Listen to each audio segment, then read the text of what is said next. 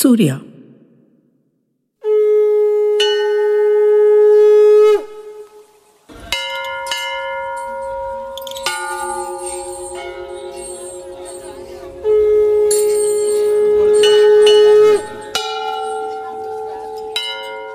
None of us took Surya seriously. He was a lightweight in the temple hierarchy. Even newcomers like myself considered ourselves superior. He knew the chants, yes. And he knew the traditional way of doing things, yes. And what had to be done when, what prayers, what rituals, when they were mandated, yes to all of that. But he was a misshapen old lump, hobbled, wizened, and ugly. Forgive me, but it's all true. He really was all those things. And despite his age, he didn't seem to be held in any regard by the seniors in the temple. So why would we juniors give him the time of day? Most ignored him. Some laughed at him, and some outright taunted him. I'd even wondered if he was deaf or mute too. But he wasn't.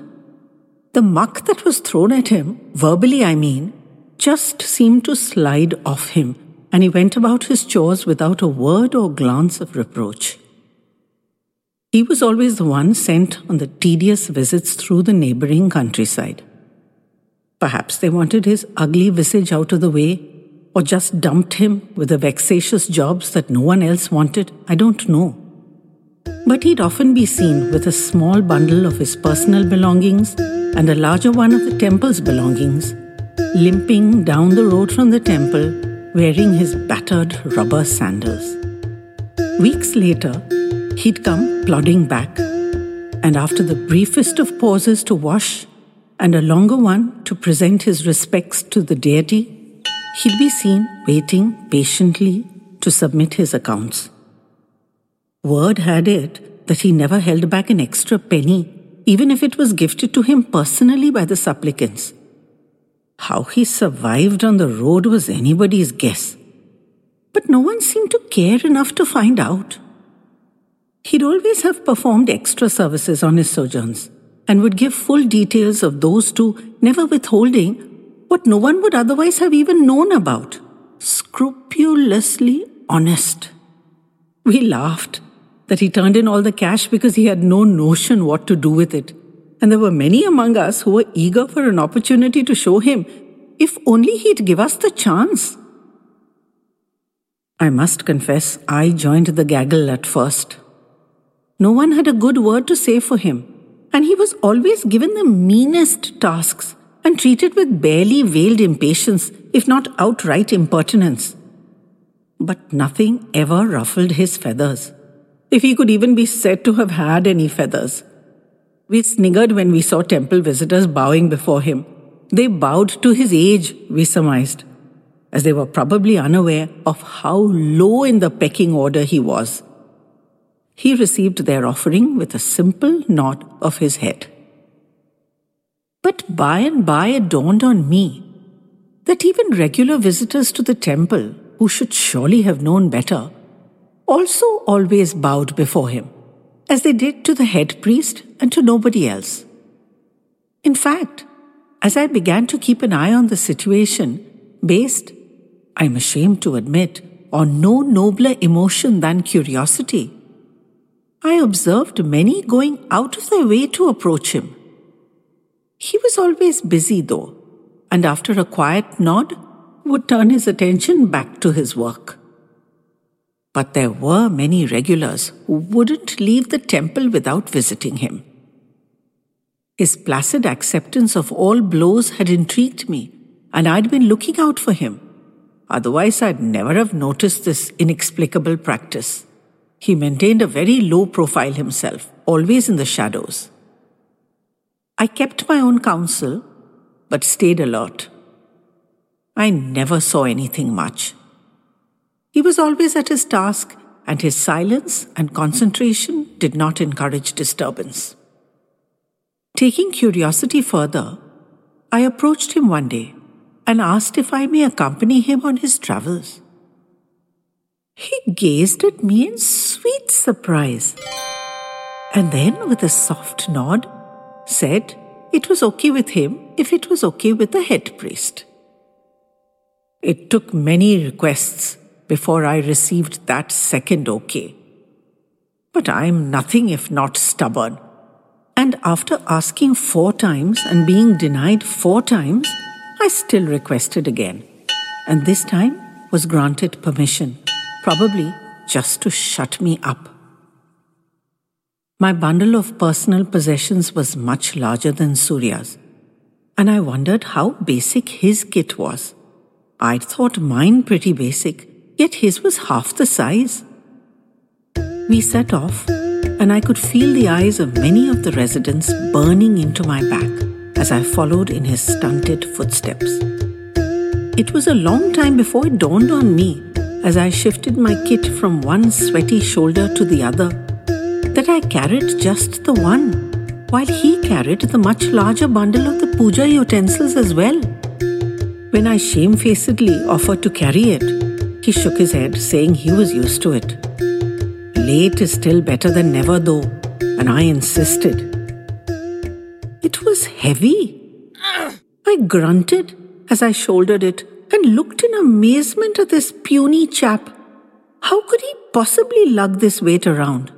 He immediately offered to take it back, but of course I couldn't permit that. Our pace slowed now that I, half his age or less and infinitely better muscled, bowed under the unaccustomed burden. As we approached the first village, I saw a posse of men, women, and children come hurtling down the road. I could see they were a happy lot, not an aggressive one.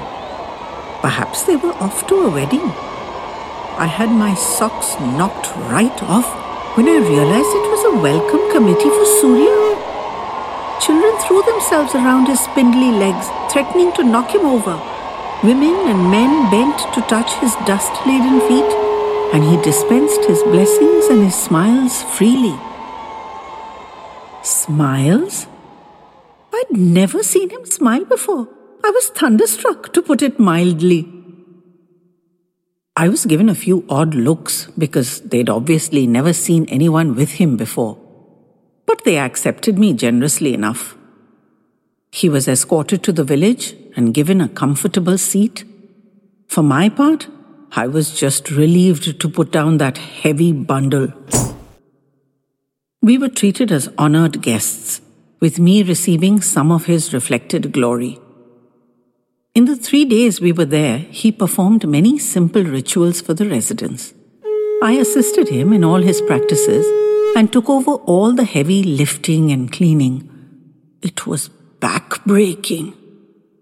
I just couldn't understand how this broken little man had been doing all this himself. Only my pride prevented me from throwing in the towel. If he could do it, I had to be able to do it. But it wrung me out, and I slept the sleep of the dead every night. While all this physical stuff was going on, my brain was trying to wrap itself around what I was experiencing. He was subdued, quiet, humble, low profile. But the people clamored for his attention and poured out their affection for him. He accepted it with the simplest humility. He gave guidance, offered solutions for problems he could have no possible personal experience of. As a celibate priest who'd lived decades without any family except the temple fraternity, he resolved disputes, because both sides respected him highly and accepted his hesitantly offered suggestions as law. He blessed the children and listened to the aged. I could only follow him and watch and listen. I declined to give my own opinion, often at variance with his, and deferred to his age and seniority. Good move, I understood only later, because I learnt more in those three days than in the previous six months at the temple.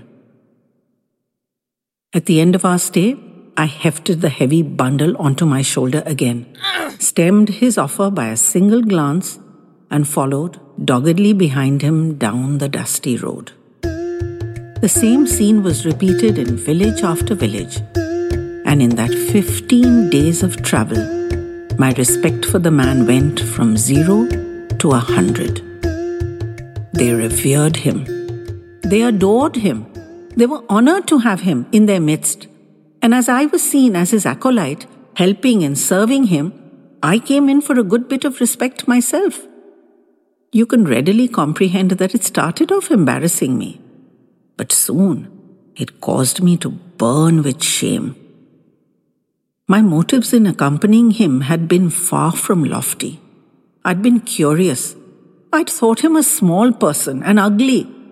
And the respect they offered me made me feel small and ugly myself. It took me some time to realize that the Surya I saw on the road wasn't any different from the Surya I'd been seeing in the temple. He was just as humble, diligent, earnest, methodical. The difference was in how he was treated by others. Here he was admired and respected. At the temple he was scorned and disregarded. But he accepted both with the same equanimity. He spoke much more here because people approached him and required his help, but when they didn't, he was as silent and still as I'd always known him to be. For me, it was a growing up of sorts. I'd been a callow adolescent, but those 15 days made me a man. I accompanied him on every trip after that. And while I learned reams, I also learned I could never hope to emulate him. So I made my decision and I've stayed with it. For the next six years, as he got older and more wizened and tougher on one level, but more fragile on another, I was his constant companion. Not just on the road, but even at the temple. Many couldn't understand my behavior. They'd thought I was destined for better things. I was summoned and questioned multiple times, but insisted that it was my personal preference and refused to elaborate further. Surya accepted my services with unspoken humility. But he came to lean on me more and more. Until one day, even that support was inadequate, and he continued his onward journey, leaving me suddenly and completely bereft. As word of his departure spread, the mourners started arriving. No one had expected the endless line of tearful villagers. For four days and nights they came, men, women, and children, and wept at his side, touched his feet respectfully, sought and blessed me. For four days and nights I sat beside him or slept fitfully when wrung to exhaustion. I couldn't make myself leave his side. On the fifth day, even his mortal remains were gone, and nothing held me back in the temple. I'd long realized I wasn't priestly material, not the kind of priest I'd want to be if I could, at any rate, the kind I'd seen so close at hand. And so, with Surya gone, I packed my small belongings and I left.